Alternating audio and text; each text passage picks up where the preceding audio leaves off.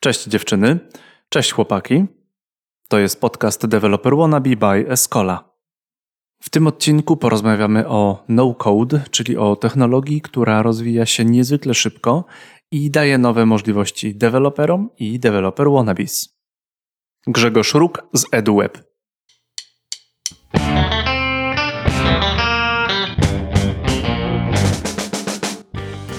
Gdy robiłem marketing podcastu, czyli po ludzku wrzucałem info na social media o tym, że wyszedł nowy odcinek, okazywało się, że nie każda platforma tak samo wspiera linki do podcastu. Zastosowałem rozwiązanie ze strony I F T T T, czyli If This Then That, jeśli to, to, tamto. I nawet nie wiedziałem, że już używam technologii no-code.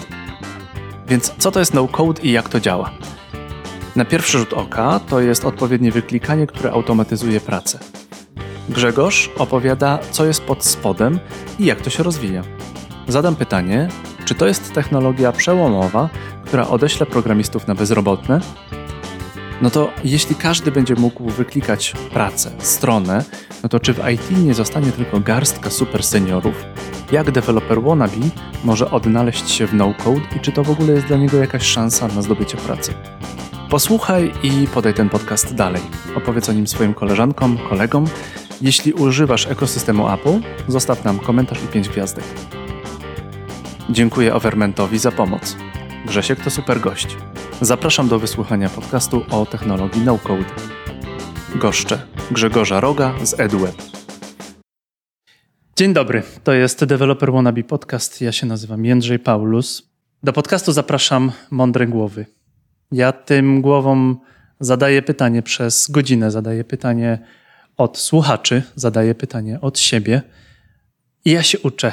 Ja wyciągam od mądrych głów bardzo dużo informacji. Zadaję choćby najbardziej lamerskie pytania, a rozmowę nagrywam. Rozmowę nagrywam i wrzucam w formie podcastu, żeby się każdy mógł zainspirować do biznesu, do nauki, do rozwoju. Over improvement, pozdro Overmencie, bardzo cię lubimy, bardzo cię kochamy, jesteś super ziomo. I muszę od razu powiedzieć, że dzięki super ziomowi Overmentowi mamy Grzegorza Roga na pokładzie. Dzień dobry Grzegorzu, eduweb kropka p l, siema. Cześć wszystkim, dzień dobry, dziękuję bardzo za zaproszenie. Jak cię miło tutaj widzieć. Wzajemnie. Ja się, ja się zastanawiałem, czy, czy po tym podcaście nie będziesz musiał jednak zmienić tagline'u e, i te mądre głowy usunąć, że zapraszasz. Zobaczymy. I ty, i ty i ja mamy okulary, więc przynajmniej będziemy udawać mądrych. Popijamy wodę, bo podcasterzy popijają wodę i potem popijają wodę zawsze przed nagraniem i w czasie nagrania. Ja nie popijam kawy, chociaż dzisiaj już dużo gadałem, co być może słychać.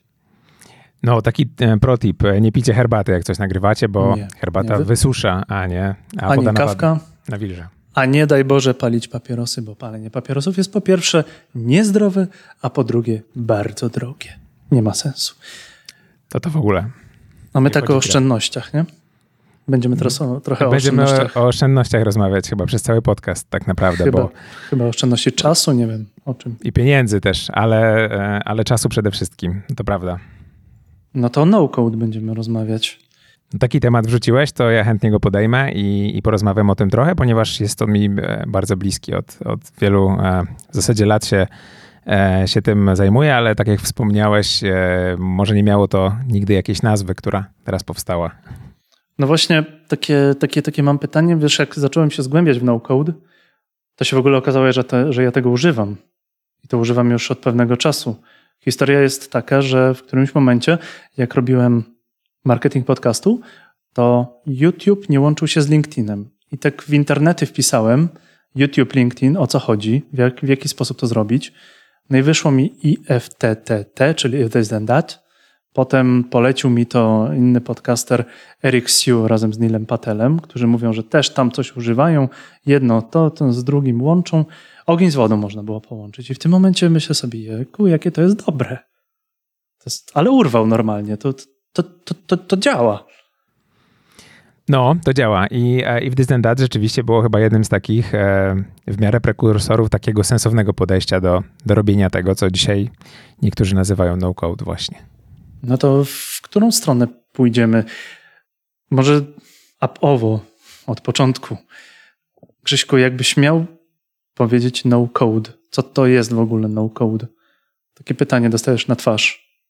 To co to jest no code? To od razu mogę ci powiedzieć, że przede wszystkim jest to um, złe sformułowanie, takie błędne trochę i, i może od Dlaczego? tego trzeba wyjść. Ponieważ no-code to na pewno nie jest, że nie ma pod spodem żadnego kodu, wręcz przeciwnie. W zasadzie cała ta taka filozofia czy ideologia opiera się na tym, że pod spodem jest kod, ale jest pisany w sposób taki trochę bardziej zautomatyzowany. To znaczy wiele rozwiązań no-code wykorzystuje po prostu wizualne interfejsy do tego, żeby tworzyć oprogramowanie. I pod spodem działa normalne oprogramowanie, działają jakieś różne skrypty, które się uruchamiają, natomiast programista czy osoba, która tworzy takie oprogramowanie według tej takiej technologii czy ideologii no-code, w zasadzie stara się jak najmniej pisać sama, a jak najwięcej wykorzystywać gotowe rozwiązania, które już istnieją. Ale no-code nie jest szczęśliwym sformułowaniem, ponieważ po pierwsze jakby odwraca uwagę od tego, czym w ogóle to jest, bo, bo to, to nie jest tak, że tutaj nie ma kodowania i, i, i że w ogóle każdy, kto nie rozumie, e, jak w ogóle działa kod, czy, czy jak działa internet, technologia, będzie mógł to robić. Absolutnie nie. A po drugie, e, no też jest trochę zaprzeczeniem takie budowanie może nazwy przez to, że, że coś czymś nie jest, to, to też nie uważam tego za najlepsze. Więc w prostych żołnierskich słowach można by było powiedzieć, że no-code jest czymś, co pozwala nam budować z gotowych, gotowych narzędzi, gotowych fragmentów kodu, budować na przykład aplikacje internetowe, strony internetowe, rozwiązania, które pomagają nam w codziennej pracy, pomagają automatyzować nasze codzienne zadania w taki sposób, gdzie używamy jak najmniej kodowania, czyli jak najmniej kodujemy sami. To nie znaczy, że nie musimy potrafić kodować sami, ale raczej używamy takich interfejsów wizualnych, które pozwalają nam połączyć ze sobą kropki i w ten sposób wytworzyć jakiś produkt, oprogramowanie, czy na przykład stronę internetową, czy jakąś automatyzację. No to jest tak naprawdę bardzo, bardzo, um, bardzo wygodne. I teraz pytanie. Pierwszą stronę postawiłem na WordPressie. To jeszcze był Codeboy, kiedy zaczynałem Zaczynałem nadawać, zaczynałem w ogóle tworzyć jakiegoś bloga trochę o nauce programowania. Dzięki Ani Sorowiczowi, pozdro Macieju, który powiedział, że każdy powinien mieć bloga, no to jak Ani Sorowicz mówi o I T, no to każdy powinien, musi, musi robić. I tam wyklikałem sobie, zrobiłem sobie, po prostu zainstalowałem sobie temat, który gdzieś tam poprzenosiłem, coś tam ładnego dodałem, jakieś tam zmieniłem troszeczkę, e, zmieniłem troszeczkę kolory, nie wiem, zrobiłem jakiś Jakiś obrazek ładny. Czy to już był no-code? Czy to, czy to było podejście no-code'owe? Czy WordPress w ogóle to jest no-code? No właśnie.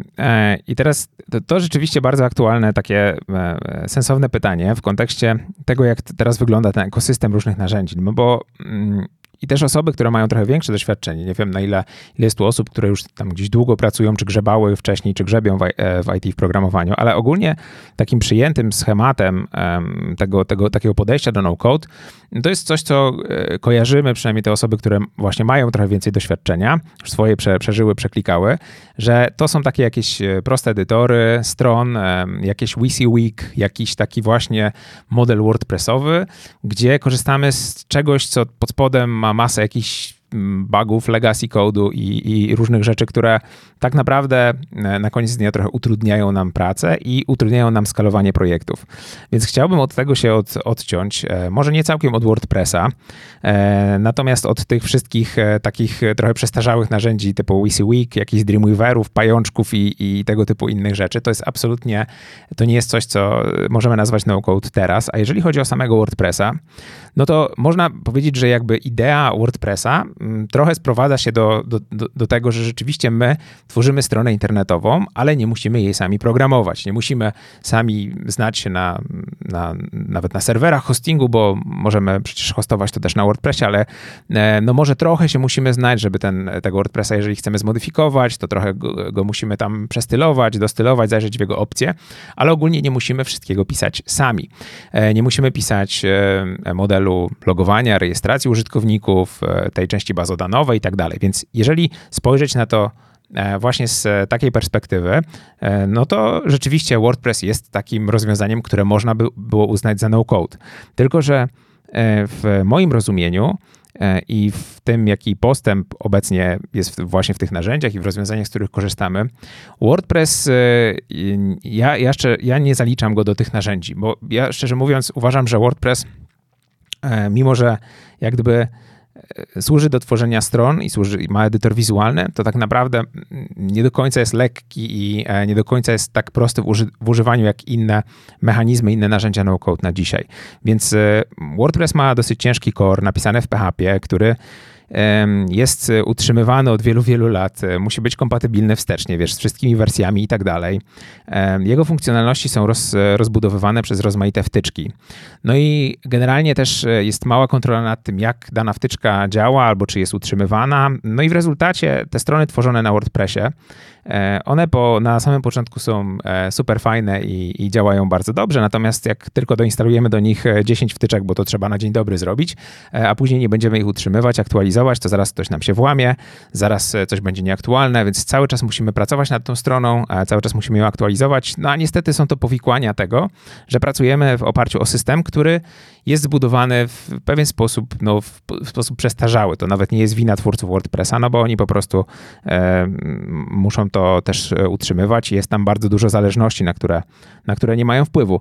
Natomiast e, można powiedzieć, że e, to jest taka filozofia no-code, ten WordPress, ale na pewno nie są to narzędzia, o których my chcemy dzisiaj rozmawiać i na których chcemy tworzyć mhm. nasze rozwiązania, czyli strony też.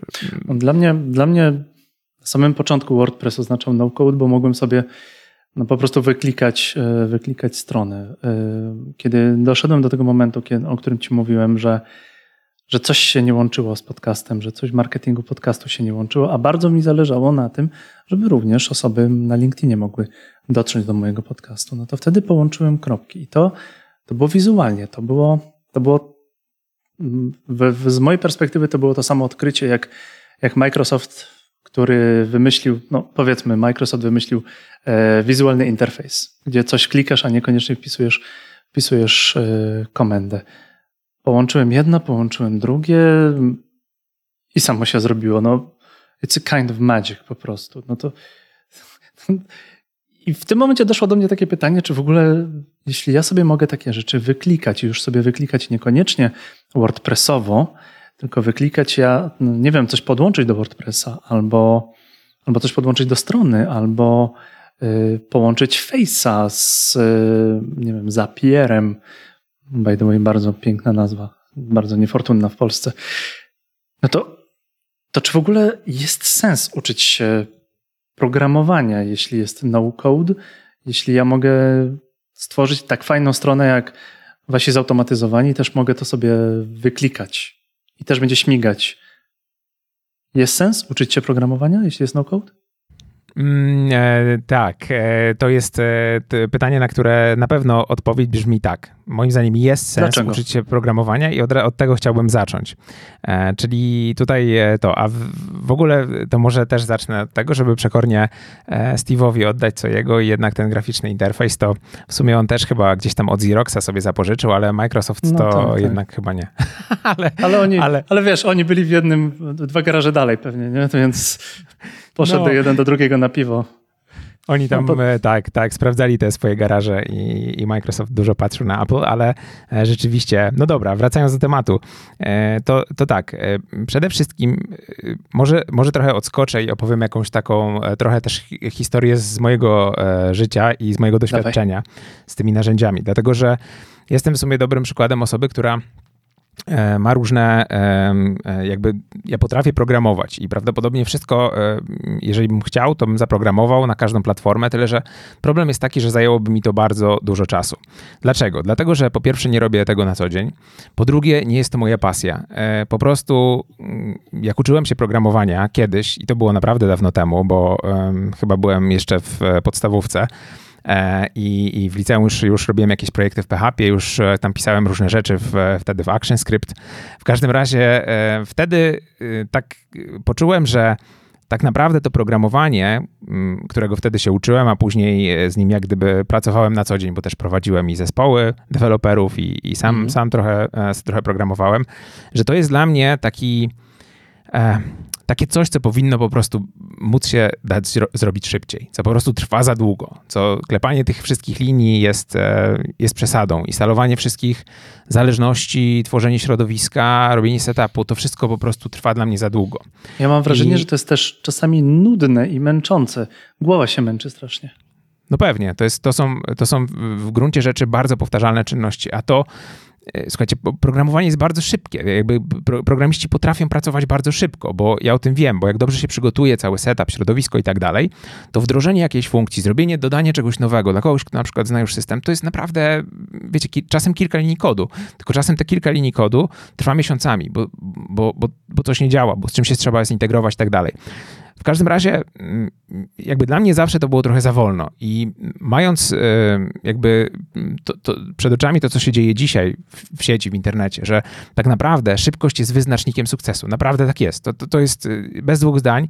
Po prostu jeżeli chcecie postawić na jedną rzecz, która gwarantuje wam jakiś, jakiegoś rodzaju sukces w, ze swoim projektem internetowym, to naprawdę są szybkie iteracje. Szybkie iteracje, szybkie wdrażanie nowych rzeczy, testowanie, wyciąganie wniosków i robienie tego lepiej. I to jest cały czas, to tak wygląda. Czyli cały czas iterujemy. Nie ma też mądrych głów, które przychodzą do podcastu czasem i mówią, że no tak powinno być. To, to, to na pewno zadziała. Ja już się nauczyłem, e, przerabiając setki czy tysiące jakichś różnych case'ów, że to nie jest tak, że zadziała. Ja nigdy nie wiem, co zadziała. Tak naprawdę e, trzeba po prostu testować i to daje dużo lepsze rezultaty. I teraz testowanie m, szybko programując różne rozwiązania, jest oksymoronem. To, to jakby sam, to, to nie działa. To, to po prostu nie działa, nie? I teraz, i, i teraz wracając do tej mojej historii. Ja czułem, że to nie działa i dopóki jakby w momencie, kiedy ja zobaczyłem narzędzia no-code i to, co one pozwalają mi zrobić, bo ja przerzuciłem się trochę bardziej na tą wizualną część, czyli zajmuję się U I, U X-em, dużo robię interfejsów, dużo robię właśnie takich rzeczy, które wpływają na to, jakie decyzje użytkownicy podejmują w serwisach internetowych czy aplikacjach. I teraz jak ja zobaczyłem, że rzeczywiście są takie narzędzia, które teraz pozwalają mi, to jest takie programowanie dwa zero dla mnie po prostu, e, robić rzeczy z gotowych, istniejących klocków, czy m, wykorzystywać istniejące narzędzia, które ktoś już napisał i do tego, żeby e, tworzyć aplikacje, tworzyć takie wersje, czy M V P, test, e, rzeczy, które mogę testować, no to to jest w ogóle dla mnie e, genialna rzecz i e, niewątpliwie naprawdę przekłada się to na wszystkie aspekty biznesowe i, i przede wszystkim też zaoszczędzony czas. W związku z tym jak najbardziej, jakby wracając do, do tego, czy warto się uczyć programowania, jeśli jest no-code. E, trzeba sobie e, jasno powiedzieć o tym, e, że, że za tym no-code stoi kod, zdecydowanie. I teraz e, można zadać też trochę to pytanie w taki sposób, że e, kto tak naprawdę, czy programiści zyskają też na tym, że, że znają te technologie i te, te techniki no-code. I uważam, że tak, i że, że programiści to, to jest ta grupa osób, która jest w stanie zyskać ogromne pokłady czasu przez to, że ona będzie część swoich um, zadań programistycznych robiła z pomocą technik czy technologii no-code. Tak naprawdę można powiedzieć, że w przypadku programistów to jest coś, co możemy określić mianem low-code, że jednak nie jest tam, nie jest to czysto wizualny interfejs, e, tylko jest tam trochę programowania, ale musimy, nie musimy programować wszystkiego sami. Wystarczy, że zaprogramujemy trochę integracji, że się połączymy z jakimiś narzędziami. Czyli to jest tak, że im więcej rozumiesz z programowania, tym lepszy jesteś w no-code i tym bardziej możesz wykorzystać potencjał tych wszystkich rozwiązań. No bo inaczej to błądzisz jak dziecko we mgle i przykładowo, jeśli weźmiesz to pod uwagę if this then that, czyli serwis, który pozwala ci zrobić, no po prostu połączyć ze sobą jakieś różne rzeczy. Drugim przykładem tego jest popular, coraz bardziej popularna aplikacja, na, na Apple się nazywa chyba AutoScript, chyba czy coś takiego. Ona pozwala w telefonie sobie na przykład zaprogramować takie akcje. Jak dostanę maila, to nie wiem, ja mam taką, taką automatyzację zrobioną na przykład w tej aplikacji, że jak mam spotkanie w kalendarzu i wychodzę z biura, to sprawdza po G P S-ie, że wychodzę z biura i wtedy ustalam, ustala mi się trasa i włącza mi się Google Maps na telefonie z trasą tam, gdzie powinienem dojechać, jeśli mam lokalizację wpisaną w spotkanie. Dodatkowo sprawdza się ruch, bo w mapach Apple jest w, tam w A P I możliwość sprawdzenia tego, kiedy dojadę, szacowany czas przyjazdu i wysyła się S M S do osoby, z którą jestem umówiony z informacją, że będę wtedy i wtedy i że właśnie wyjeżdżam. I to się wszystko robi a ja mam cały czas telefon w kieszeni, więc można powiedzieć, że to jest taka prosta automatyzacja, prawda? I teraz z takiej automatyzacji może skorzystać każdy, bez żadnej wiedzy programistycznej, może po prostu ułatwiać sobie życie, może stosować takie, takie rzeczy, które mu będą upraszczały w zasadzie na każdym kroku funkcjonowanie, zwłaszcza jeżeli jest biegły technologicznie. Czyli tutaj jakby barierą wejścia jest tylko to, że no po prostu musisz kumać trochę z tej technologii, musisz trochę się tym interesować, musisz wiedzieć co i jak trochę działa pod spodem, no tak jak gdyby przynajmniej mieć to zainteresowanie, tą, tą, tą żyłkę tej eksploracji technologii. Natomiast nie musisz być programistą. Ale teraz pójdźmy o krok dalej i weźmy taką osobę jak ja, czyli taką osobę, która rozumie wiele rzeczy z programowania, e, siedzi w tym od dawna, aczkolwiek e, nie programuje na co dzień, bo to nie jest jej, jej pasja e, i też e, chce robić rzeczy trochę szybciej. No to ja jestem wręcz idealną osobą do tego, żeby pójść o krok dalej i żeby te automatyzacje, które tworzę, czy, czy te narzędzia, które tworzę, wykorzystać dużo lepiej. Przykładowo nie muszę korzystać z jakiegoś prostego edytora, tym, typu, nie wiem, jakiś Wix, czy właśnie WordPress, no bo mogę mm, zrobić sobie stronę internetową w Webflow, który jest absolutnie genialny, ale ono po prostu tworzy poprawny semantycznie kod H T M L i C S S i trzeba go rozumieć, trzeba rozumieć, co jest pod spodem, jak, jak to działa. Teraz jak ja rozumiem, jak to działa, no to ja po, po, potrafię sobie poprzestawiać właściwości C S S w odpowiedni sposób, tak żeby tą stronę stworzyć. Czyli to daje mi te, te dodatkowe supermoce i moim zdaniem w tej grupie ludzi, no bo y, dalej jest jeszcze grupa programistów, którzy programują na co dzień i w zasadzie wszystko to, co ja robię z, y, z pomocą no-code i automatyzacji, to oni mogą zrobić sami, programując to po prostu. I ja nie mówię, że tak nie jest. Oczywiście tak jest. To po prostu można, można to y, wszystko zaprogramować samodzielnie. Tylko że problem jest taki, że nawet y, jeżeli umiemy programować, potrafimy programować, to niektóre zadania mogą potrwać dużo dłużej, niż gdybyśmy wykorzystali potencjał tych narzędzi no-code. Prosty przykład. Daję mojemu programiście takie zadanie, żeby na przykład do mojego zespołu wysyłał powiadomienia o tym, że jakiś użytkownik na przykład, nie wiem, zdobył certyfikat na EduWebie i żeby te powiadomienia wysyłały się na Slacku. Okay? Albo do zespołu sprzeda- sprzedaży, że przykładowo ktoś kupił um, produkt. Okay? I teraz e, to, co ten programista musi zrobić, to on musi zrozumieć A P I Slacka, musi tam poczytać dokumentację, musi spróbować to zaimplementować, wdrożyć to razem z naszym systemem. No i to jest masakra. To trwa, e, wiem, bo ja to przerobiłem, ten, ten, ten właśnie case. To trwało kilka tygodni, aż w końcu powiedzieliśmy sobie, że, że, że nie. Nie mówię, że kilka tygodni pracy non stop nad, nad tą jedną funkcją, ale po prostu wiesz, jak to jest, odbijanie w jedną i w drugą stronę. Tymczasem ja z pomocą prostych narzędzi automatyzacji robię to w trzydzieści sekund. I, i, i, i teraz ten programista, on zdecydowanie zyskałby, jeżeli by zrobił to w ten sposób. I są też takie narzędzia trochę bardziej dla programistów. I, i wtedy one dają dopiero te, te supermoce. Jeżeli dopiero rozumiesz, jak to działa, jeżeli e, wiesz mniej więcej, jak jest skonstruowana na przykład baza danych, to ma, masz takie narzędzia, te wszystkie narzędzia, które już wykraczają trochę bardziej, są trochę bardziej za, zaawansowane, typu na przykład Retool, gdzie możesz sobie stworzyć narzędzia wewnętrzne, e, które współpracują z twoją bazą danych i tak naprawdę z pomocą Retoola wyklikać sobie wizualny interfejs do wszystkich wszystkich twoich wewnętrznych narzędzi, które operują na po prostu zapytaniach do bazy danych, a możesz to napisać interfejsem JavaScriptowym, czyli de facto ty programujesz, ale ty robisz narzędzia dużo, dużo szybciej, wykorzystując takie istniejące rozwiązania, powiedzmy low-code. I, i, mhm. I to powiedzmy, że są te trzy grupy ludzi, nie? Ci tacy tam z if this then that, później masz takich jak ja, którzy rozumieją to i trochę lepiej i oni dostają naprawdę supermoce i później masz programistów, którzy i tak mogliby to zrobić, ale oszczędzą mnóstwo czasu, po prostu implementując te, te rozwiązania. Czyli można by tak powiedzieć, że to jest rzecz taka do zboostowania zarówno, nie wiem, twoich rzeczy, które niekoniecznie są kodo, nie, niekoniecznie są e, związane z kodem, rzeczy, które są jakieś takie podstawowe, które można wyklikać w ciągu chwili, no i potem rzeczy, które można również wyklikać dosyć szybko, a potem jeszcze ze znajomością kodu jeszcze to zboostować, dodać trochę jeszcze więcej magii, czarodziejstwa. Tak, dlatego tak trudno jest to trochę zdefiniować, trudno jest uchwycić ten, ten, um, to pojęcie no-code, dlatego że ono jakby oferuje bardzo szerokie spektrum dla bardzo szerokiej grupy osób. I teraz e, e, jedni zyskują na tym bardziej, drudzy zyskują na tym mniej. Narzędzia, których używamy w ramach tych, tych no-code czy low-code narzędzi, też są bardzo różne, od bardzo prostego jakiegoś edytora, e, aż do tego retoola, gdzie trzeba znać JavaScript i S Q L, żeby w ogóle coś zrobić w tym narzędziu. więc tutaj jakby spektrum jest ogromne, natomiast warto jakby, dlaczego ja, ja tutaj, gdzie widzę w tym największy, największą moją radość i dlaczego jestem takim jakby, wiesz, tutaj orędownikiem tego, można powiedzieć, ruchu no-code czy, no czy ja low-code. Czuję, ja, ja czuję ten potencjał. Dlaczego jesteś orędownikiem no-code? Bo uważam, że e, uważam, że e, to włoży w ręce osób, które do tej pory nie mogły, nie chciały, nie umiały, nie każdy nadaje się na programistę, możliwość tworzenia czegoś własnego, własnego projektu, własnego kawałka oprogramowania, własnej aplikacji. E, Ludzie mają masę świetnych pomysłów. To są, wiesz, nie wiem, scenarzyści, reżys- reżyserzy, autorzy książek, autorzy e-booków, podcastów.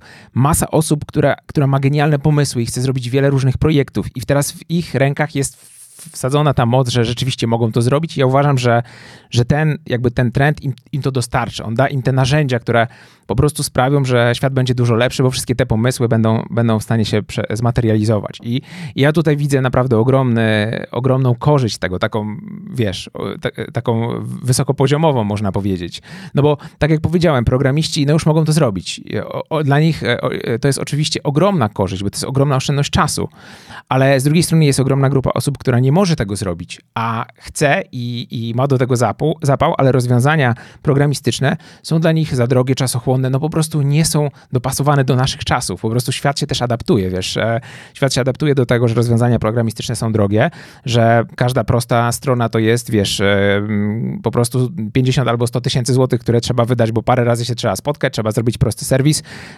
Niekoniecznie to trzeba robić z tymi programistami. Ci programiści się nadają do zdecydowanie wyższych celów i absolutnie warto się uczyć programowania z wielu względów, chociażby po to, żeby lepiej rozkminiać no-code, ale z drugiej strony absolutnie no-code nie wyklucza tego, żeby jakby nie wyklucza programistów z rynku, wręcz przeciwnie, ci dobry, dobrzy programiści e, mają zdecydowanie więcej pracy. No właśnie, to, to jest, widzę, że to się zapaliło tutaj, że, że programiści pójdą na bezrobocie, tak? Chcesz to zapytać? No właśnie, tak, no widzisz, są juniorzy i juniorów mamy, mamy bardzo dużo, bardzo dużo osób na rynku. Jest dosyć duże zapotrzebowanie na osoby od mida w górę, tak?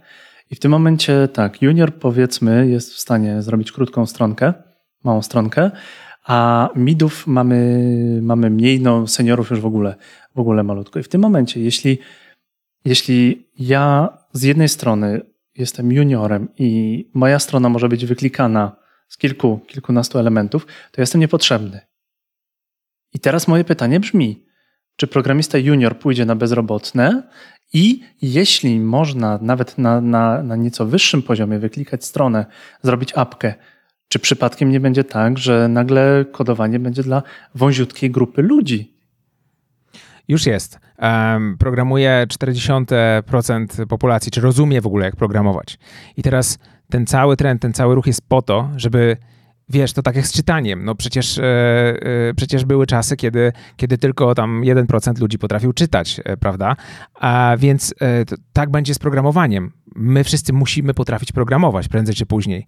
To, to nie jest jak gdyby, czy to, to jest tak jak z czytaniem, naprawdę tak jak z czytaniem. Nie wiem, czy za naszych czasów, e, ale myślę, że tak. E, I to będzie tak, że, że e, w przyszłości wszystko przeniesie się na jakiś, e, jakiś kawałek software'u I, i każdy będzie programował, każdy będzie tworzył rozwiązania. Czy to dla siebie, wiesz, ludzie, nie wiem, tworzą już teraz różne rzeczy w swoim inteligentnym domu, e, na przykład, jeżeli chcą go zrobić. E, mogą rzeczywiście chcieć robić jakąś swoją stronkę, side projekt. To jest najlepszy czas, żeby to robić teraz, bo po prostu są takie możliwości. I teraz, czy programiści pójdą na, na bezrobotne? No e, oczywiście, że nie. E, czy juniorzy? E, dlaczego? Już zaraz to wytłumaczę. Ale e, generalnie cała ta automatyzacja, całe, całe, te, całe ten no-code i korzystanie z tych gotowych rzeczy e, nie jest niczym innym, e, co, co robią obecnie już programiści. Ten trend istnieje. To znaczy, e, zobacz, jaki w tym momencie we frontendzie, co się dzieje, jest e, mikroserwisy, e, wiesz, jest e, serverless, to są wszystko właśnie rzeczy, które tak naprawdę to jest dokładnie ta sama filozofia, żebyśmy my nie musieli e, pisać czegoś, odkrywać koła na nowo, tylko żebyśmy mogli reużywać i kawałki kodu, i kawałki interfejsu. E, interfejsy też są w pewien sposób już, e, wiesz, uspólniane. W, w, w, dużo jest rzeczy, które są unifikowane, jeśli chodzi o, o projekty, o programowanie. Więc generalnie chodzi tutaj o to, że my za jakiś czas, i myślę, że już całkiem niedługo, zmienimy postrzeganie tego, co robią programiści. I programiści będą cały czas się przekwalifikowywać, ale to cały czas ma miejsce. My cały czas musimy się douczać. E, natomiast znikną pewne dziedziny, które po prostu są niepotrzebne. E, na przykład frontend, który znamy w obecnej formie. No, e, żebyśmy na przykład zrobili teraz prostą stronę i ktoś ją zaczyna od tego, że instaluje Reacta. Jak potrzebny mi jest jakiś prosty sprzedażowy landing page na przykład, albo strona konferencji, no to jest strzelanie z armaty do muchy. I teraz, wiesz, po prostu te rzeczy są niepotrzebne. W wielu, w wielu przypadkach możemy zdecydowanie obejść się bez tego takiego typowego programowania i po prostu zrobić coś, na przykład narzędzia typu internal tools, właśnie te, które służą gdzieś tam do, nie wiem, jakichś prostych operacji, wprowadzania czegoś do bazy danych, narzędzia jakieś tam marketingowe, cały marketing możemy w ten sposób ograć, że tworzyć proste landing page, no przecież programiści nie chcą tego robić. Pokaż mi programistę, który lubi robić jakieś strony marketingowe albo, nie wiem, wiesz, jakieś naprawdę... Programiści kochają robić inne rzeczy.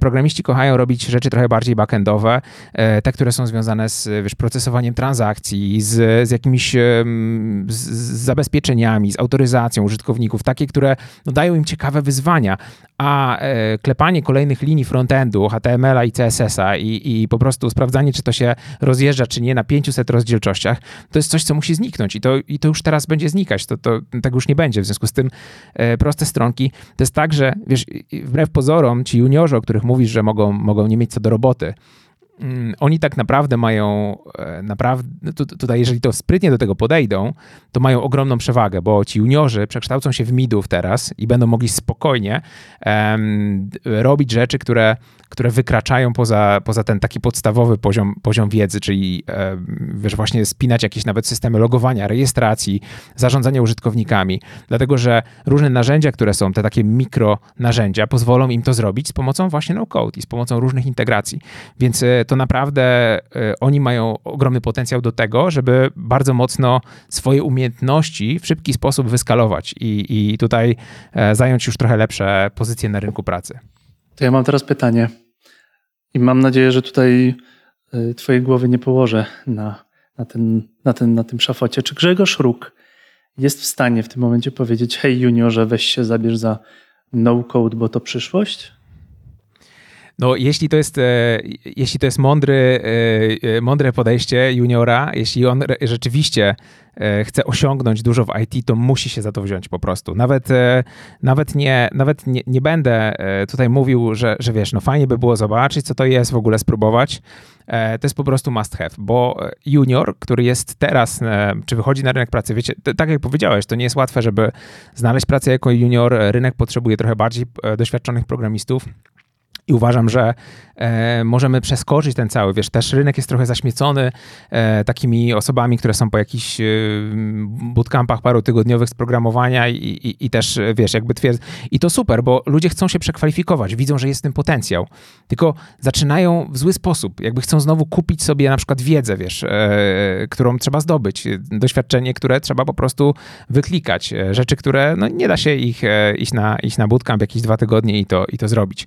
Natomiast Natomiast no-code jest rzeczywiście taką trochę drogą na skróty, to znaczy pozwala zrozumieć pewne koncepcje związane z programowaniem wcześniej, tak? I, i, i to jest ogromna wartość. Jeżeli ktoś rzeczywiście wiąże swoją przyszłość z I T i chce programować, chce tworzyć strony czy aplikacje i tak dalej, to moim zdaniem rozpoczęcie tej przygody od narzędzi no-code i z, rozpoczęcie uzupełniania swojego takiego staku technologicznego o te narzędzia zrobi dla niego wiele dobrych rzeczy. Po pierwsze to, że będzie umiał dla pracodawcy dostarczyć mnóstwo rozwiązań już teraz. Po drugie to, że zacznie rozumieć, jak to działa pod spodem, bo ucząc się no-code szybko uzyskujesz efekty, ale często nie wiesz, jak to działa pod spodem. Ale to jest tak, że jak chcesz rozwinąć trochę funkcje, które, które tworzysz, jak chcesz na przykład, no, robisz stronę, tak, no to WordPress, okej, okay. Ale później chcesz na przykład te rzeczy, które masz na WordPressie przenieść i zrobić sobie, um, zrobić sobie z tego jakieś repozytorium, większe treści, które, nie wiem, chcesz do tej strony WordPressowej dodać jakieś wideo na przykład, no i teraz musisz albo korzystać z wtyczek, z czegoś, zaczynasz się orientować w tej technologii, jak to zrobić, jakie wtyczki doinstalować, jak je skonfigurować i tak dalej. No i właśnie te narzędzia no-code dają ci taką możliwość, że robisz coś na szybko, ale później jak chcesz to zmodyfikować, dołożyć do tego nowe funkcje, to musisz zacząć trochę rozumieć programowanie, musisz zacząć trochę rozumieć, jak działa A P I, jak się komunikują te wszystkie serwisy ze sobą i w ten sposób uczysz się programowania. Naprawdę e, takie dobre podejście do tych narzędzi no-code czy low-code ma mm, wszystko wspólnego z programowaniem, bo to po prostu jest programowanie, tylko takie, które nie każe nam pisać, pisać każdej linijki kodu, ale tak samo jak w programowaniu mamy i debugowanie, i mamy ym, właśnie te wszystkie rzeczy, które, na które programiści trafiają, rozwiązywanie pewnych problemów, pewnych błędów, ale jako, że dostajemy niektóre rzeczy out of the box, gotowe, no to po prostu, e, wiesz, mamy też te, tak, taką dopaminę, która, która cały czas nam towarzyszy w tej, w tej pracy. To nie jest takie nudne pisanie kodu, tylko to jest rzeczywiście coś, co od razu dostajemy, a w miarę ulepszania tego zaczynamy coraz, coraz więcej rzeczy z programowania rozumieć. Moim zdaniem, no jest to, jest to dobra droga z wielu względów dla takiego początkującego programisty, czy dla osoby, która już jest juniorem i chce trochę więcej zaoferować na przykład swojemu pracodawcy, albo szybciej zdobyć te kompetencje, które, które po prostu no, w tym momencie e, są zastrzeżone dla midów czy seniorów. Mamy pytanie od Emila. Emil zadaje takie pytanie, jakbyś miał powiedzieć o sobie uczącej się. Od czego zacząć no-code? Od czego Grze- Grzegorz Róg by polecił? Chcesz no-code? To zacznij od... Mhm. Blink. E, tak, jednego linku nie ma, bo bym musiał moje linki podawać. Nie chcę reklamować przesadnie e, moich rzeczy, ale rzeczywiście dla wielu osób... zautomatyzowani kropka p l No właśnie. Zautomatyzowani jest też takim projektem, który rzeczywiście y, pokazuje te wszystkie narzędzia już na bardzo praktycznych, biznesowych zastosowaniach, na tym, czego ja wprost używam swoim, em, w swojej pracy. Czyli de facto ja mam w tym momencie kilkaset automatyzacji, które, które działają i wspomagają mój biznes. I ja po prostu w zautomatyzowani pokazuję, jak to zrobiłem, krok po kroku. I ja, ja wiem, że to jest... Ja wiem, że to działa, bo to działa u mnie. Ja wiem, że to mi oszczędza pewnie dziesiątki czy setki tysięcy złotych również, więc wiem, że to oszczędza moje pieniądze, ale przede wszystkim oszczędza to mój czas, więc ja pokazuję już tam bardzo konkretne zastosowania biznesowe. Ale to jest bardziej dla osób też, które e, tak e, chcą się tego nauczyć pod takim kątem biznesowym, bo chcą rozwijać swój projekt albo już mają swój projekt, chcą rozwijać marketing e, w swojej firmie tak, żeby nie, nie trzeba było tego mm, zlecać czy programować wszystkiego. Natomiast e, takie podstawy też programowania, na przykład stron, czy tworzenia rozwiązań no-code w kontekście aplikacji czy stron internetowych mam na, w programie naniekoduj kropka p l, w którym, który jest takim, można powiedzieć, pierwszym poziomem tego, ty, tych rzeczy, które, które tłumaczymy z, w związku z no-code, więc tam uczymy się robić strony bez, strony internetowe bez kodowania i to jest taki dobry pomysł, czyli żeby zacząć no-code, no nie trzeba wcale tam iść do programu, zwłaszcza, że teraz on nie działa, może będzie w przyszłym roku, ale można zacząć od tego, zapisać się tam na listę na niekoduj kropka p l i ja tam przygotowałem taki zestaw, zdaje się, że dwóch godzin, czy jakoś tak materiałów, które pokazują, jak zrobić właśnie stronę internetową z pomocą tych narzędzi no-code. I ja myślę, że to jest zestaw materiałów, tam one wysyłają się w mailach po prostu co, co, co tydzień, dostajesz jeden odcinek i tam w każdym półgodzinnym odcinku są różne inne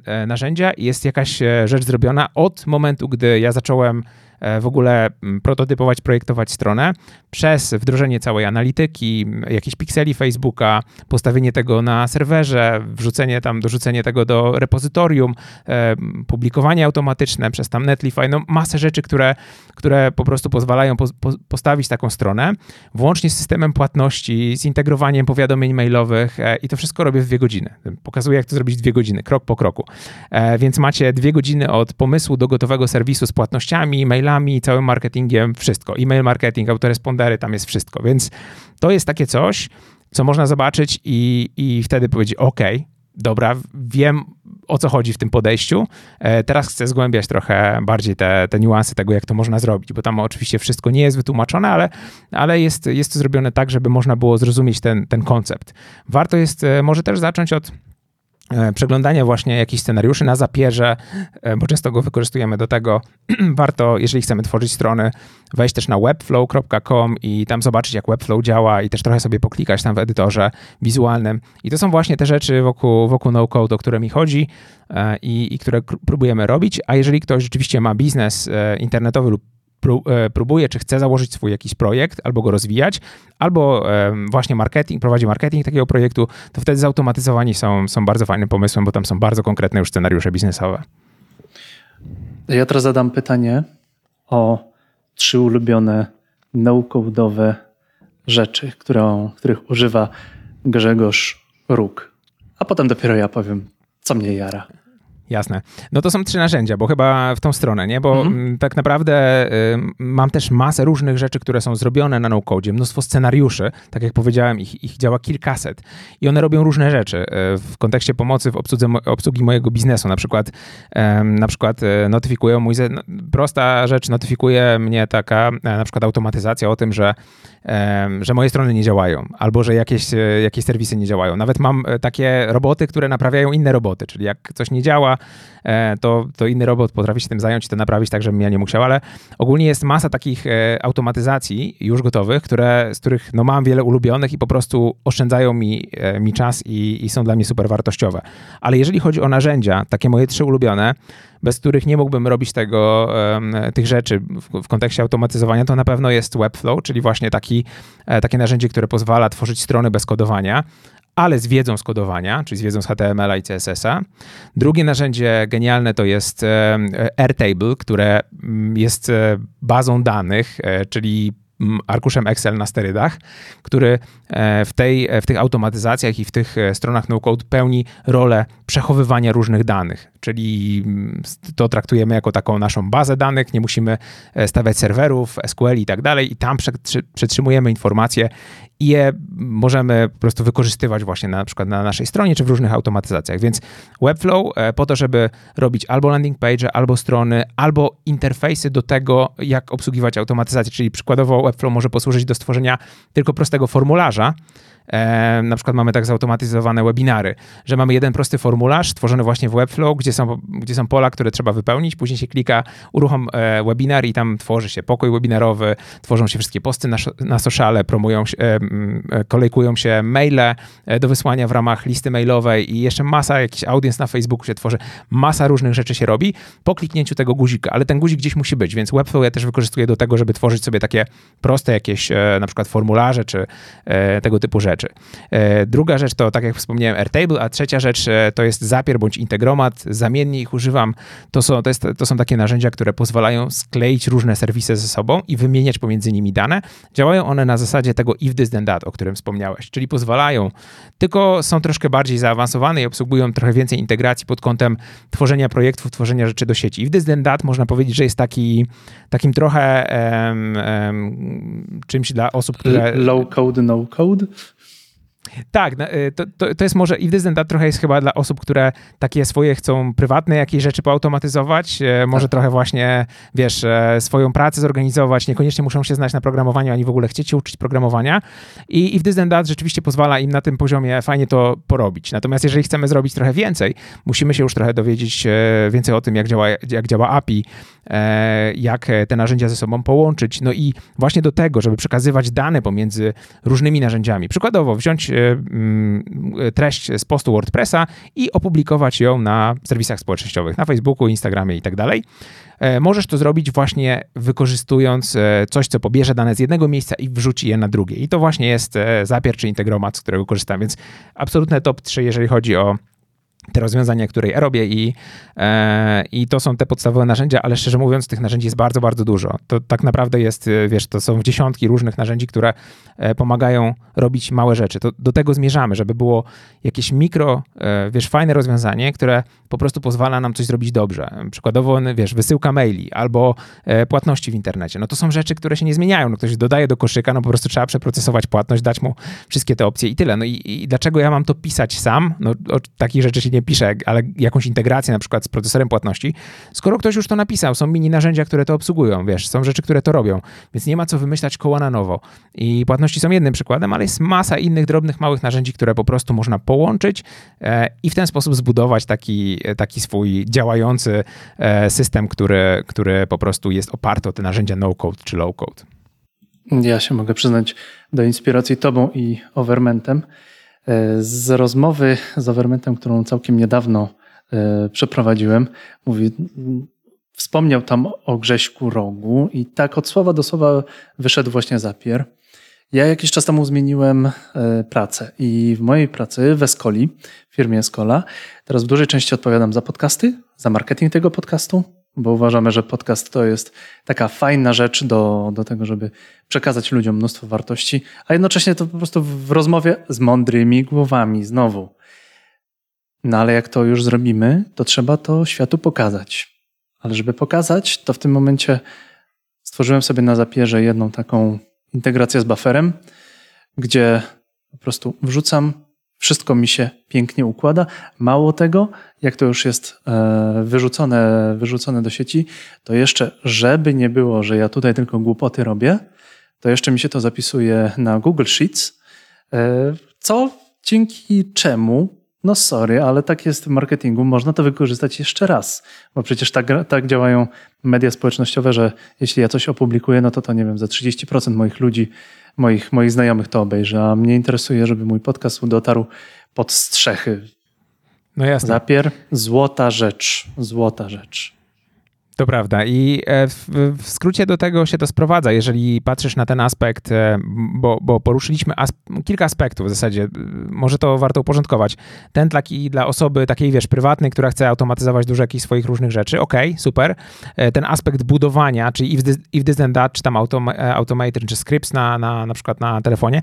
Drugi aspekt to jest aspekt budowania, gdzie tworzymy jakieś aplikacje, czy tworzymy strony internetowe, wspomniałem o Webflow, jakimś Airtable, możemy też Bubble dodać do tego, e, fajne narzędzie. Ale jest, jest też ten aspekt właśnie promocji, promocji, marketingu, um, narzędzi takich właśnie, e, wiesz, które wspomagają tą analitykę, e, A B testy i tak dalej. To są wszystko ważne rzeczy, ale większość tego, a jak nie wszystko, można właśnie zrobić no-code. To jest idealny kandydat na e, właśnie opędzenie tego w ten sposób i to, jak to zacząłeś robić, to właśnie o to chodzi. W, tym, w tej części biznesowo-marketingowej to rzeczywiście o to chodzi. Tworzymy tam często bardzo dużo małych, drobnych automatyzacji, które pozwalają na przykład, wiesz, opublikujesz podcast, to ci to wrzuca go na, na wszystkie sieci społecznościowe przez buffera właśnie na przykład, kolejkuje posty, nie musisz się tym przejmować i o to chodzi. Świat jest piękniejszy. Przecież e, to nie jest tak, że ktoś przez to straci pracę. Po prostu ktoś może przez to robić ciekawsze rzeczy. Ktoś może robić kreatywną pracę.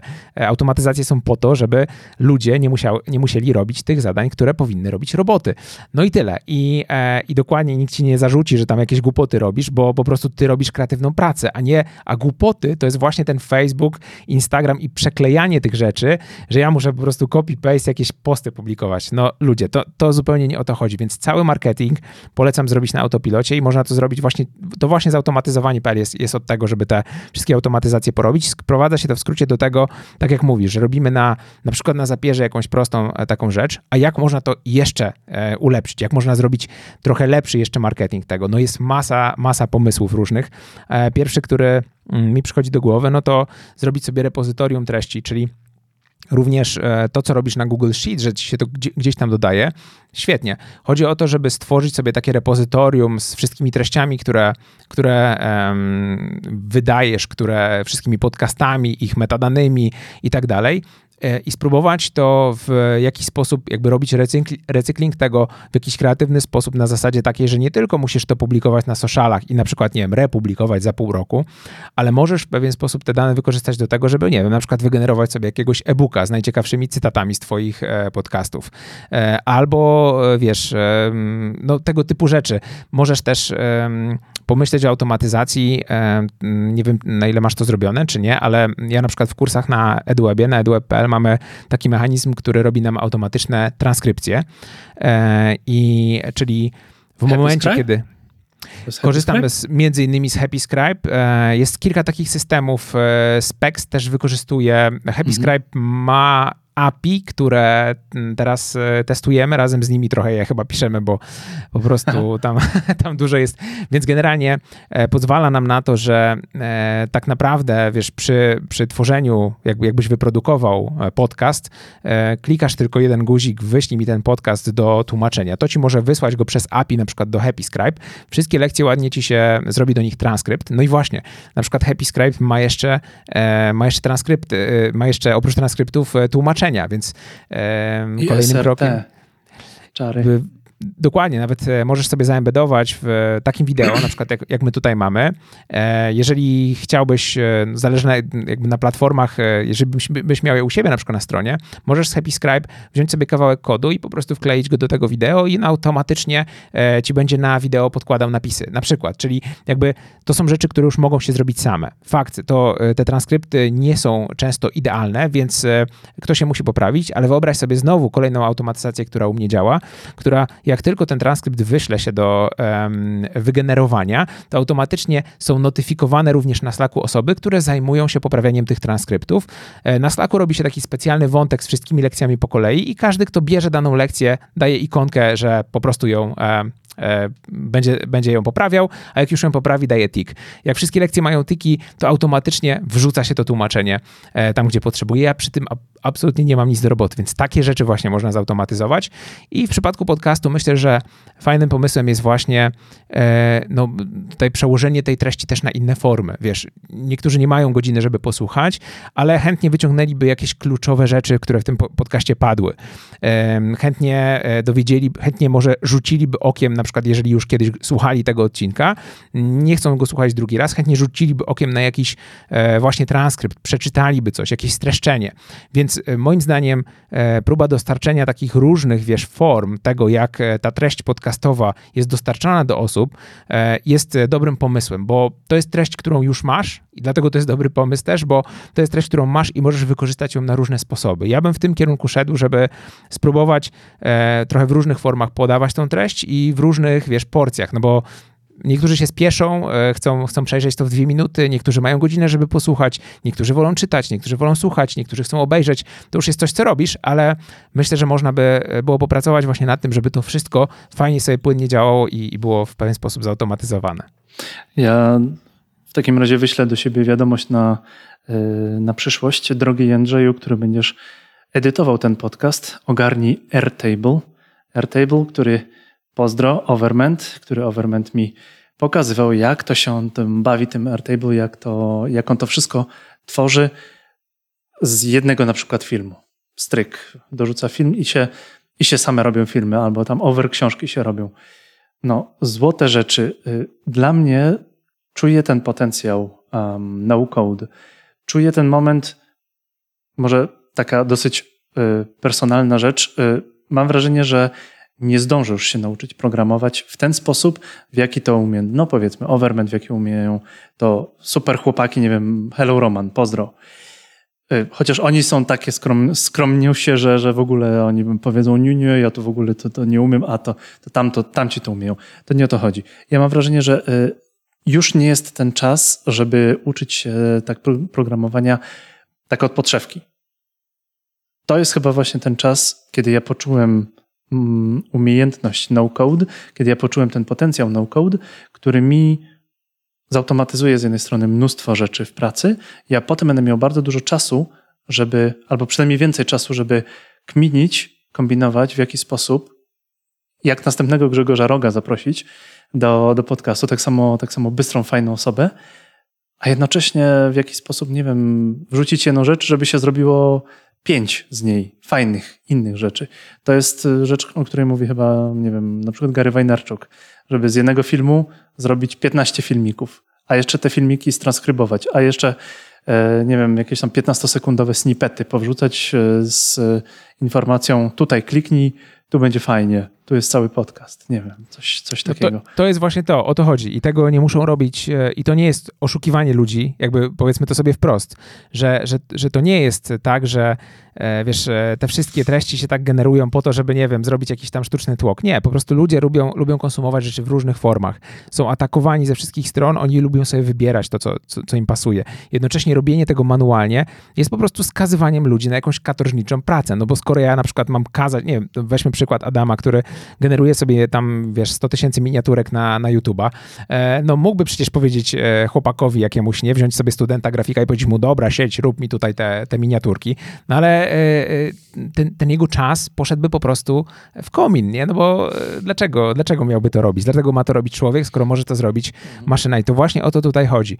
Też chcę jak gdyby, no, wiesz, zaznaczyć, że to, co powiedziałeś, jest, jest jakby, jest, to jest bardzo mądre, bo, bo, bo po co ty masz się uczyć tego, co, co co, hello Roman, skoro ty nie chcesz pracować w NetGuru na full time jako frontend developer, bo to nie jest twoja bajka, ale chcesz robić rozwiązania dla sieci, chcesz robić swoje projekty, chcesz rozwijać swój podcast, gdzie indziej jest to, to, co chcesz robić, więc świat się naprawia z pomocą tych narzędzi. Świat się naprawia, bo pozwala ci to robić, ale nie musisz y, uczyć się czegoś, czego nie potrzebujesz, co, co nie wykorzystasz tego potencjału.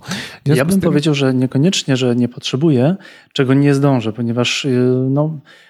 No odczuwam po prostu trochę upływ czasu. No, nie ogarnę w ten sposób Reacta w porównaniu z osobą, która to zrobiła trzy lata temu. Która trzy lata temu zaczęła się uczyć odpowiednio Reacta i ma taką tak, tak ogromną bazę. No koniec końców są tutaj jakieś rzeczy takie, nie wiem, prywatne. No żyć z czegoś trzeba, pracować, pracować też trzeba, ale jak ja sobie połączę, wiesz co, taką mam refleksję, że no, dla każdego, jeżeli ty mówisz, że dla każdego, każdy powinien umieć kodować, to ja uważam, że każdy powinien mieć dostęp do technologii, to jeszcze ciutkę niżej, do technologii, żeby sobie wyklikać, nawet jak nie umiesz kodować i dopiero potem, jeśli jest taka możliwość, to zacząć kombinować, jak to działa i wtedy, nie wiem, może, no, może wtedy no, just-in-time learning wykorzystać, ogarnąć w jakiś sposób, mam ta moja automatyzacja może jeszcze lepiej działać.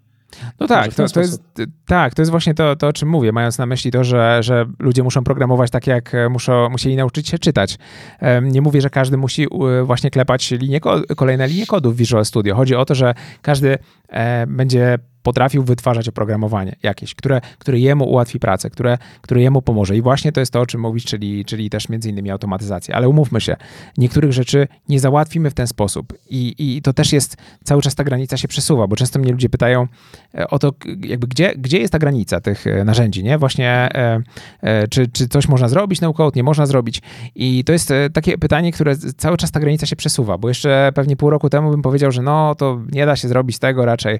Ale dzisiaj już mam wątpliwości, bo patrzę sobie na różne rozwiązania, które powstają i w tej, w tym, w tej branży no-code, w tej dziedzinie no-code właśnie, wiesz, w Dolinie Krzemowej, w San Francisco, tam gdzie powstają te wszystkie technologiczne startupy i tak dalej, tam gdzie jest mnóstwo kasy z V C, czyli te projekty rzeczywiście kiełkują, no to mnóstwo właśnie tych projektów to są projekty, które wspierają no-code, które mają codebase, bo muszą mieć codebase, czyli wszystkie, e, czyli cały codebase narzędzi no-code jest napisany, wiadomo, w technologiach, e, jest, jest programowany standardowo w technologiach, więc ci programiści są tam potrzebni.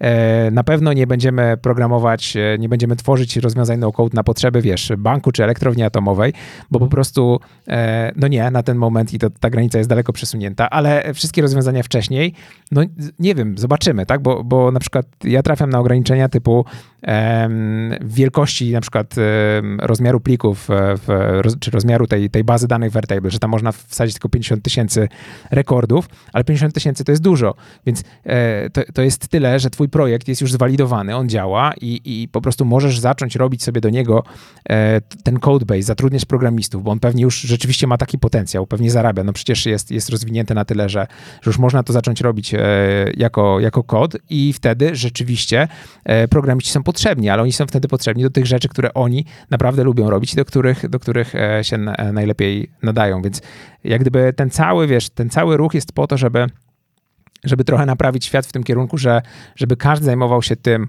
co trzeba i tylko w takim wymiarze czasu, jakim, jakim to jest konieczne. A mnie jeszcze, mnie jeszcze tak naprawdę bardzo się podoba to, jak no-code powoduje moją y, taką eksplozję umiejętności kombinowania. Y, w jaki sposób ja sobie coś połączę z czymś, albo taką kreatywność po prostu we mnie, we mnie wzbudza. Y, Pewnie to jest dlatego, że y, zaoszczędzam czas i mam trochę więcej czasu na kminienie, kombinowanie, a z drugiej strony dlatego, że nie wiem, jeszcze zaczynam, zaczynam łączyć kropki. No-code na pewno jest fajną rzeczą. I teraz czy zary- możemy zaryzykować taki moment, że m- mówi się o tym, że y, nasze dzieci to jeszcze y, będą pracować w zawodach, których, się, których jeszcze, jeszcze, jeszcze nie ma. Jeszcze raz musisz będzie... powiedzieć, bo mhm. przerwało mi coś. Okej. Okay. Mhm. Mówi się, że nasze dzieci będą pracować w takich zawodach, których jeszcze nie ma. Czy będzie no, no-code developer? Czy już jest no-code developer? No pewnie, że już jest. Już są agencje no-code, które wiesz, działają, działają na zachodzie. Już są, po prostu ludzie wpisują frazy, wiesz, no-code po to, żeby żeby zamówić jakąś usługę, żeby stworzyć stronę w oparciu o to, bo wiedzą, że to szybciej, lepiej, że po prostu na ich potrzeby będzie to lepsze. Firmy mają całe, całe zatrudniają całe oddziały ludzi, którzy, którzy się tym zajmują. I właśnie tutaj, jak o dzieciach, tutaj Jan napisał też na czacie, że czy się Scratch i logo też zalicza do tego. No i właśnie moim zdaniem tak, tak, to jest znowu wizualne budowanie oprogramowania, to jest dla dzieci i super. Ale chodzi o to, że my w przyszłości będziemy tak pracowali w zawodach, nie tylko nasze dzieci, słuchaj, naprawdę nie tylko nasze dzieci, my będziemy pracowali w zawodach, które nie istnieją i programiści będą cały czas pracowali w zawodach, które nie istnieją. Typowe postrzeganie frontendu, tak jak powiedziałem, będzie się zmieniać, będzie ewoluować, bo po prostu nie będziemy musieli tego klikać, bo nie trzeba mieć tych problemów, które mamy teraz. Więc to cały czas ewoluuje. To jedyne, co my możemy zrobić, to po prostu się uczyć i pozostać w obiegu, bo e, to jest też jak gdyby w kontekście trochę programistów.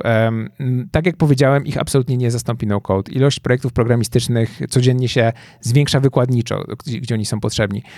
Natomiast problem, jaki tutaj trochę widzę, to jest taki problem, który my się z niego sami śmiejemy na przykładzie na przykład wykładowców takich akademickich, nie? Że idziemy na jakiś wykład, a tam jest jakiś dziadek, który w ogóle się zatrzymał w czasie trzydzieści lat temu i mówimy, nie, ta uczelnia w ogóle, co to jest?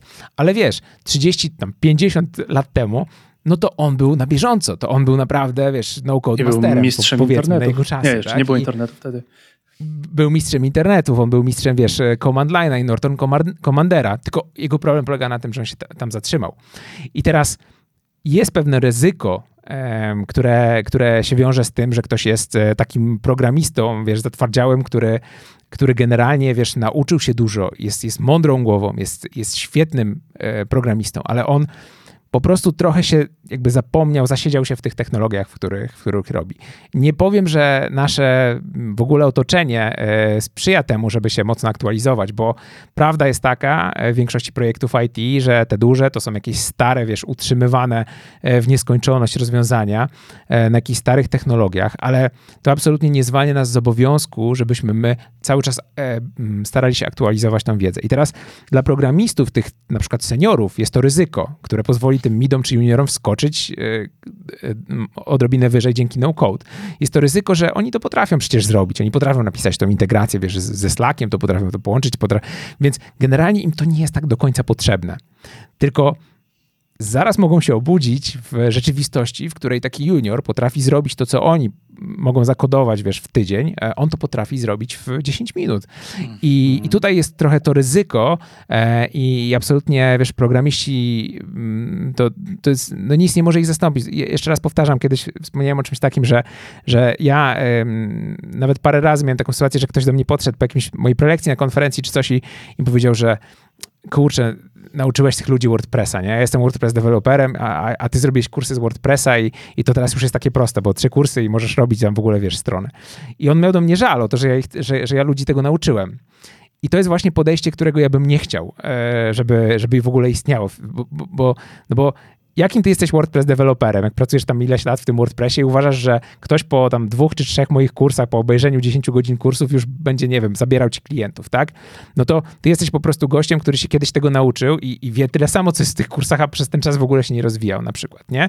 I, i, i, i tutaj jak gdyby mam ten zgrzyt trochę, że jednak e, naprawdę warto e, odkrywać to, co jest dookoła, żeby po prostu nie wypaść z obiegu i, i żeby zastosować przede wszystkim te rzeczy, które są potrzebne w tym miejscu, w których, czyli jakby minimum wysiłku do tego, co potrzebujemy osiągnąć. Czyli te strony marketingowe z tym całym reaktowym stackiem, no sorry, no, no po prostu nie.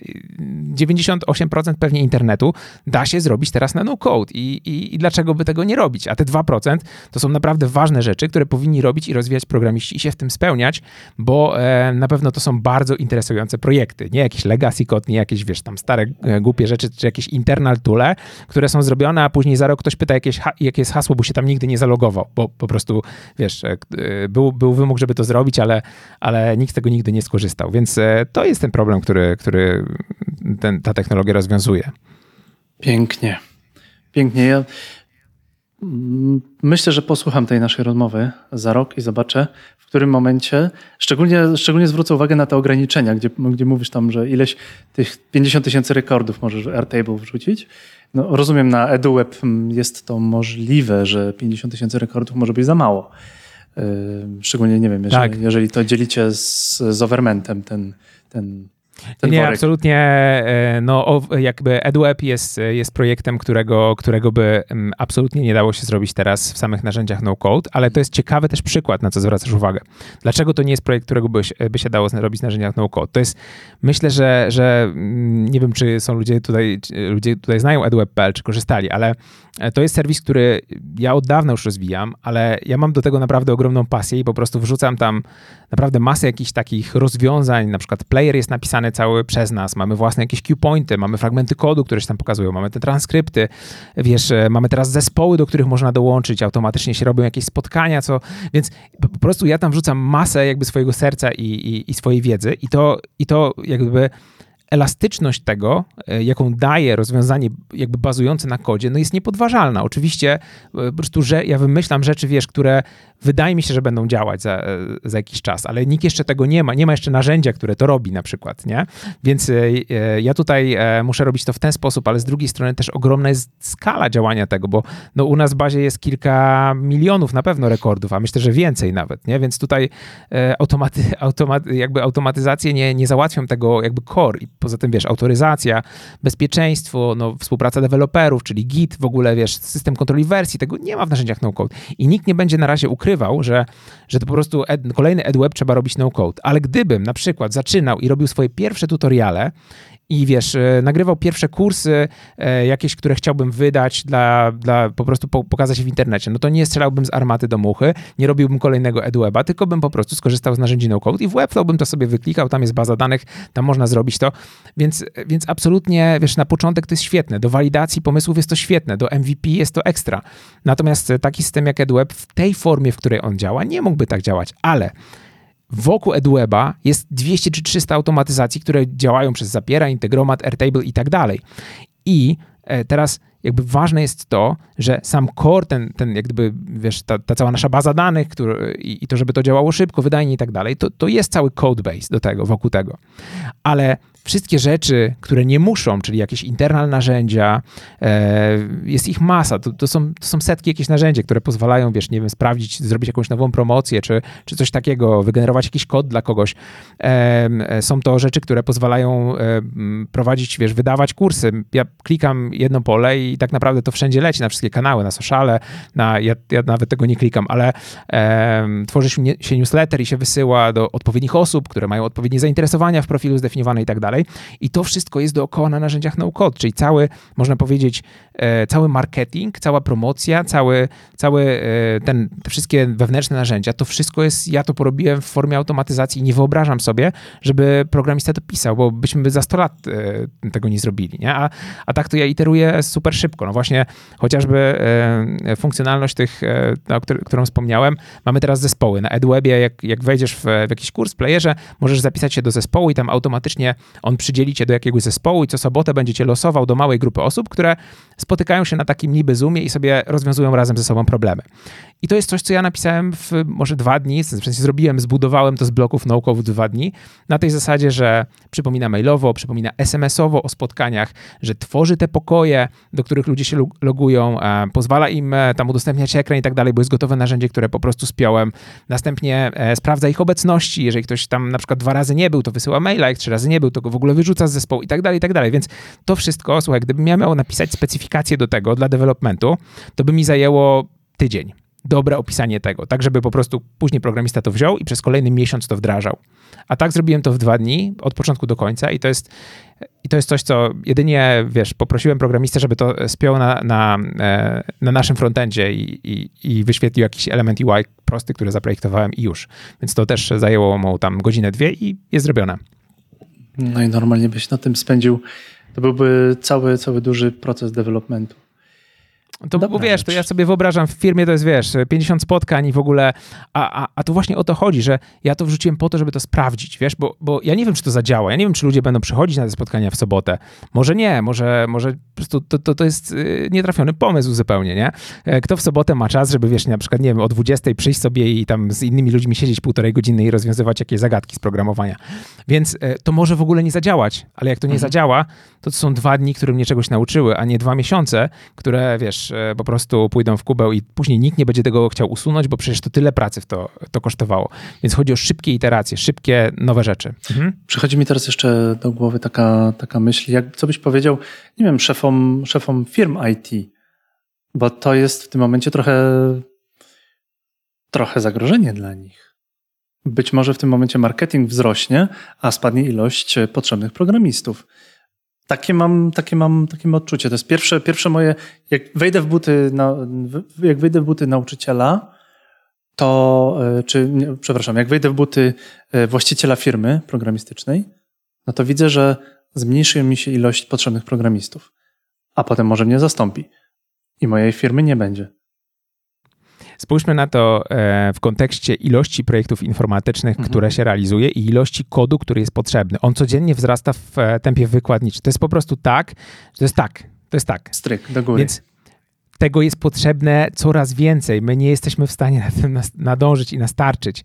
I e, jakie jest zagrożenie dla, dla firm? Jest tylko jedno, że ci właściciele tych firm po prostu to przegapią, że, że nie, w ogóle wiesz, będą niezorientowani, co się dzieje, czym, czym są te automatyzacje, jak to, jak to pożenić ze sobą i po prostu e, nie wsiądą do tego pociągu. I to jest zagrożenie, dlatego że za jakiś czas e, wszystkie firmy będą z tego korzystać, wszystkie agencje reklamowe będą z tego korzystać, muszą po prostu, bo teraz jest to coś, co daje im przewagę konkurencyjną. Czyli taka agencja na przykład, jak jest, jak jest e, szef jest mądry, wyśle ludzi na, tam na zautomatyzowani kropka p l i po prostu Po prostu oni ogarną tę automatyzację i po, będą to wdrażać u, u swoich klientów. I wtedy, jak będą to wdrażać u swoich klientów, to się okaże, że o, raporty się robią automatycznie z social media, e, postuje się wszystko automatycznie, e, wiesz, e, optymalizują się kampa- kampanie automatycznie. Oni już z części tych narzędzi, narzędzi korzystają, ale to jest nowy level. To jest, umówmy się, to jest naprawdę, to jest pospinanie wszystkiego razem i stworzenie takiego e, działającego sprawnie organizmu. I teraz oni to teraz robią i mają mega przewagę konkurencyjną. Dlaczego? Dlatego, że po prostu mają więcej czasu, ludzie mogą robić więcej projektów, jest to wydajniejsze i tak dalej. Super, klient dostaje szybciej, jest bardziej zadowolony, można charge'ować tyle samo, a robić szybciej i tak dalej. Więc to jest przewaga konkurencyjna, ale za moment ta przewaga konkurencyjna zmieni się w po prostu must have, nie? Czyli jakby te firmy, które będą zostaną na tej stacji, no to tak naprawdę one będą przegrywać, bo wszyscy już będą to robić, a te firmy, które tego nie robią, to one będą lagowały, dlatego że one robią projekty dłużej, a wszyscy inni już się dostosowali. I teraz wiesz, jak gdyby jedyne zagrożenie dla, dla właścicieli, jakby teraz dla właścicieli firm, czy na przykład agencji reklamowych, no to powiedzmy sobie wprost, jest to, jest to szansa, którą jeżeli dostrzegą, to no naprawdę jest, jest to niesamowita okazja biznesowa. Po prostu na teraz to jest niesamowita okazja biznesowa. Za moment będzie to obowiązkowe. I, i tutaj ja nie widzę żadnego zagrożenia. Nie? Jakby zagrożeniem jest jedynie przegapienie tego, a nie, a nie rozwijanie tego. Nie będzie mniej projektów, będzie więcej projektów, obiecuję. E, ale też świat się musi trochę uzdrowić. Jakby ta, ta rzeczywistość tworzenia projektów I T e, musi trochę wejść w trochę inną fazę, nie? Bo na razie jesteśmy w, w, w takim momencie, gdzie właśnie z, z, po raz kolejny to powtórzę, strzelamy z jakiegoś, wiesz, e, shotguna do komara i, um, e, i, i nikt nie chce robić tych projektów, nie? Jak ktoś ma jakiś pomysł na aplikację, czy na jakiś swój side projekt, to sobie myśli, Jezu, jak ja to zlecę komuś, to no nie wiem, muszę znaleźć jakiegoś studenta, on, on mi to wiadomo, że nie dowiezie, bo nie mam tyle kasy, żeby zapłacić jakiejś agencji i tak dalej. I to wszystko się zdemokratyzuje, bo będziemy mogli robić rzeczy sami, po pierwsze, a po drugie będziemy mogli zlecać rzeczy, które będą robione dużo szybciej w, w takich sprawnych, sprawnie działających firmach, które opierają się też o te, te, o te technologie. Złoto. Złoto. Opowiadasz, no, normalnie future is bright, aż się, aż, aż się chce rzucić, no, wiesz, na Zapiera i I cyk, sobie wszystko, wszystko zautomatyzować, żebym ja sobie kliknął i się samo robiło. I znowu wracam do tego. Ja w tym momencie mam więcej czasu. Bardziej się mogę skupić. Moja, moja głowa zaczynam bardziej kombinować. Większe, ciekawsze rzeczy zaczynam robić, bo nie muszę myśleć, jak coś tam z, kimś, z czymś połączyć, tylko to się samo robi, a w tym momencie ja mogę, nie wiem, napisać fajnego posta, zaprosić fajnego Grzegorza Roga do, do podcastu, bo mam więcej czasu. Wiesz, ja cię mogę zapytać, co czułeś, jak zrobiłeś tą, tą automatyzację na Zapierze? Jakby, jak, się, jak, jak się czułeś, nie? I, jakie to są... No i właśnie, i to jest, i to jest, to jest masa jakby takich różnych, wiesz, emocji też, które, które tutaj są. Jak my organizujemy i bootcampy, i nie kodu i tak dalej. Ja widzę, że ludzie po prostu, wiesz... no po prostu część z nich czuje ulgę, część z nich czuje w ogóle jakąś euforię z tego powodu, że zrobili to sami, nie? Że to jest, że to działa i, i, i że tak naprawdę, tak naprawdę to jest, to jest jakby mega satysfakcjonujące. Oczywiście nie wszyscy jakby mają taki do tego pociąg, ale, ale uważam, że te osoby, które taki, mają taką technologiczną żyłkę, no to naprawdę, wiesz, to, to, to dla nich też będzie mega frajda po prostu tworzenie takich rozwiązań, no bo, no bo to po prostu działa i, i oszczędza czas i, i zrobili to sami, nie? To też ma naprawdę dużą wartość. Więc no, podstawą jest po prostu edukacja, no bo trzeba to zrozumieć, nie? I, i tutaj jak gdyby Trzeba, trzeba to zrozumieć. To też nie jest tak, że wiesz, jakby nie mówimy o tych wszystkich Wixach, WordPressach i tak dalej, gdzie każdy siada w zasadzie i to jest super intuicyjnie działa. To, to nie jest to podejście, które, które pozwala zrobić te magiczne rzeczy. To podejście, które pozwala zrobić magiczne rzeczy, wymaga zaangażowania na początek. Ma learning curve, trzeba się nauczyć A P I, trzeba się nauczyć podstaw tego, jak działa web, jak działają aplikacje, jak wymieniają między sobą dane. To wszystko trzeba zrozumieć najpierw i trzeba się też nauczyć trochę narzędzi, trzeba poznać te potrzebne narzędzia. No i to wszystko właśnie trzeba zrobić na początku, a dopiero później, wiesz, można coraz głębiej w to, w to iść i coraz więcej rzeczy sobie upraszczać. Złote słowo Grzegorza Naukołdroga na, na koniec naszego podcastu, na koniec naszej, naszej rozmowy. Trochę przedłużało nam się, prawda? Bo to, to... Ale przecież to, to, to ja czuję, że się jarasz tym no-codem i ja ci nie przeszkodzę się jarać, bo im więcej ty się będziesz jarał, tym więcej ciekawych rzeczy mi opowiesz i opowiesz osobom, które nas słuchają. Super. No to znaczy, że też zadajesz dobre pytania, bo pozwalasz się tutaj mi rozwinąć i, i wszyscy są, są w miarę zainteresowani. Chyba że tutaj już jakoś mocno e, frekwencja nam spadła. To tak czy inaczej. Frekwencja. Że... Pamiętaj, to jest e, druga zaleta podcastu. Póki będzie hosting, póki ten, póty ten podcast i tam, nie wiem, Spotify, iTunes, Google Podcast, póty ten podcast może być wyszukiwany. A ja mogę jeszcze całkiem ładnie sobie napisać S E O, tak żeby był wyszukiwany pod EduWeb, Grzegorz Róg, No Code, super, zaje fajny ziomek, na przykład jak się pisze, to też może też, też może na przykład coś takiego robić. By the way, jest, jaki, jaką rzecz polecisz do wyszukiwania, do, nie wiem, do pracy nad S E O? Czy jest jakaś taka fajna rzecz nad S E O, do... Do pracy nad S E O w, w no-code? Dobra treść i podstawy S E O. To wszystko, co trzeba wiedzieć. Nie ma absolutnie żadnych złotych narzędzi i wierzcie mi, że w Google jest pięćset umysłów na każdy wasz jeden, które, które powodują, że jakieś techniki optymalizacji, czarna magia i tak dalej, to jest, to jest po prostu coś, co było w minionej dekadzie, a teraz już tego nie ma. Czy jak wam ktoś wciska kit, że po prostu, wiecie, a już dobra, nie będę psuł, nie będę psuł tego, nie będę podpadał tutaj wszystkim po drodze, ale ogólnie możesz. Na pewno. Na pewno podstawy S E O są ważne i na przykład dobry audyt S E O pod kątem, wiesz, tam um, tytułów, nagłówków, struktury strony, tych wszystkich rzeczy, które, e, które wpływają na S E O i, i Google wprost mówi o tym, albo nie wprost, że rzeczywiście są to ważne rzeczy, ale naprawdę e, jakby nie ma magii no-code, która pozwoli ci w jakiś sposób wygenerować e, takie, takie jakieś S E O, wiesz, super S E O-friendly rzeczy. Są, e, są takie rzeczy, które po prostu pomagają w tych podstawach S E O, czyli jakieś wtyczki tam S E O jest do właśnie tego WordPressa, jeżeli już z niego musisz korzystać, ale ja wolałbym e, po prostu poprzestać na tym, że jeżeli ktoś ma dobre podstawy e, S E O, czyli jego strona, nawet jak zrobi ją na przykład właśnie w Webflow, to tam Webflow podpowiada to, co, co w kontekście S E O warto by było zrobić. To ta lista wystarcza i e, tak naprawdę kolejne rzeczy, o które trzeba zadbać, to to, żeby twoja strona była przyjazna i dawała wartość po prostu ludziom, nie? A nie maszynom i robotom i, e, i się zastanawiać, kolejne sztuczki kminić, jak to, jak to zrobić pod to, żeby ten Google to trochę lepiej zaindeksował, a później się okazuje, że ten Google się orientuje, że wy wpadliście na taką metodę i dosłownie za tydzień wprowadza jakiś, jakąś zmianę w algorytmie, która powoduje, że wasza strona znowu spada w wynikach. Także to jest walczenie z wiatrakami e, i e, jedyne, co jest świetne na S E O, to są dobre treści, ale też to, co ci powiedziałem, możesz robić właśnie taki content reuse, czyli twój podcast,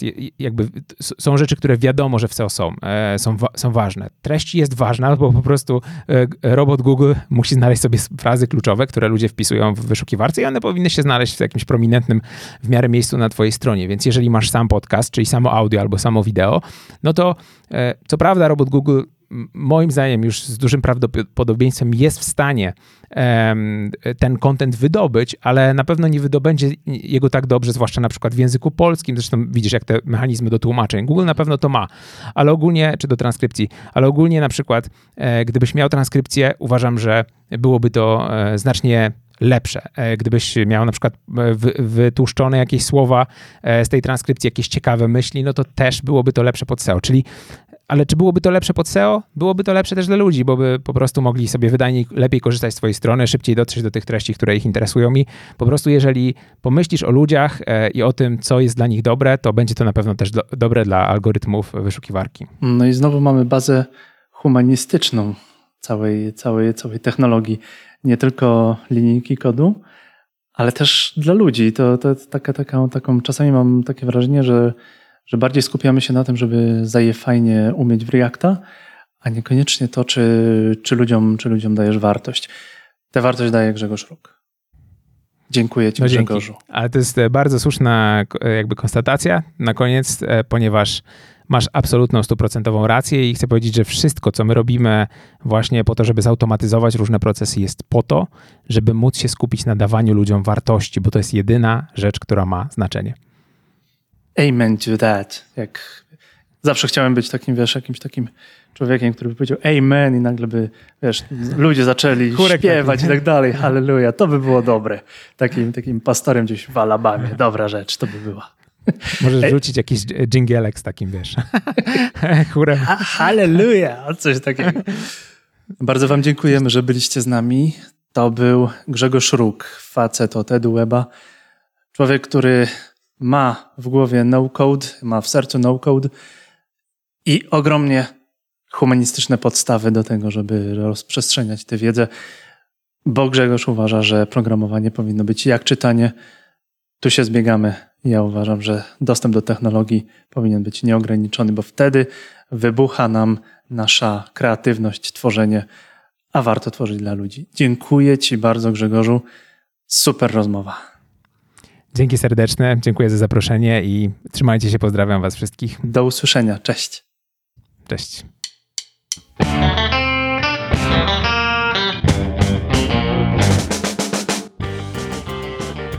Dziękujemy za twój czas i jak zwykle za twoje uszy.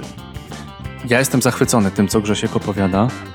Widzę możliwości no-code i widzę możliwości, jakie daje znajomość kodu, na przykład JavaScriptu, w połączeniu z no-code. Według mnie zwiększa to możliwości no-code, nie wiem, może z dziesięć razy. Sam rozmawiałem o no-code z Overmentem. Jeszcze raz dziękuję ci za to, że pomogłeś mi zorganizować tę rozmowę. Overment wyjaśniał mi, w jaki sposób tworzy content. No-code mu w tym bardzo, bardzo pomaga. Zapraszam zatem na stronę zautomatyzowani kropka p l. Zadawajcie pytanie i Grzegorzowi, i Overmentowi. Mnie wciągnęli w no-code. Kocham to. Jeśli w tym odcinku był jakiś fragment, który szczególnie cię zainteresował, daj mi znać.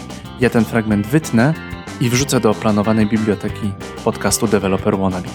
Według mnie wycinanie najlepszych fragmentów to będzie najbardziej soczysta biblioteka podcastu o I T w Polsce. Podaj ten podcast dalej, opowiedz o nim swoim znajomym, koleżance, koledze.